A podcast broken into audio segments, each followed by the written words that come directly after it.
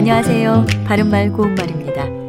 병원에 가서 검진을 받을 때 간호사가 환자에게 어머님 주사 맞으실게요. 이렇게 말하는 것을 종종 들을 수 있습니다.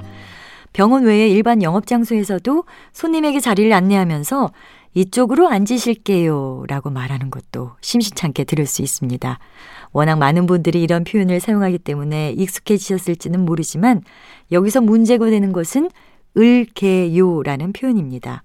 을개라는 말은 어떤 행동을 할 것을 약속하는 뜻을 나타내는 종결 어미로 조만간 내가 연락할게 라든지 이번에는 내가 할게와 같이 말하는 사람 자신이 상대방에게 어떤 행동을 하겠다고 약속을 할 때 쓸 수 있는 겁니다.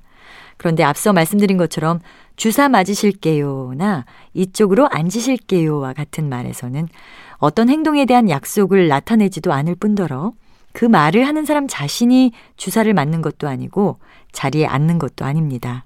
따라서 상대방에게 안내를 한다든지 뭔가를 알려줄 때는 을게요 같은 표현을 쓰는 것은 적절치 않고요. 이런 경우에는 주사 맞으시겠습니다. 이쪽으로 앉으세요. 이렇게 말하는 것이 어법에 맞습니다.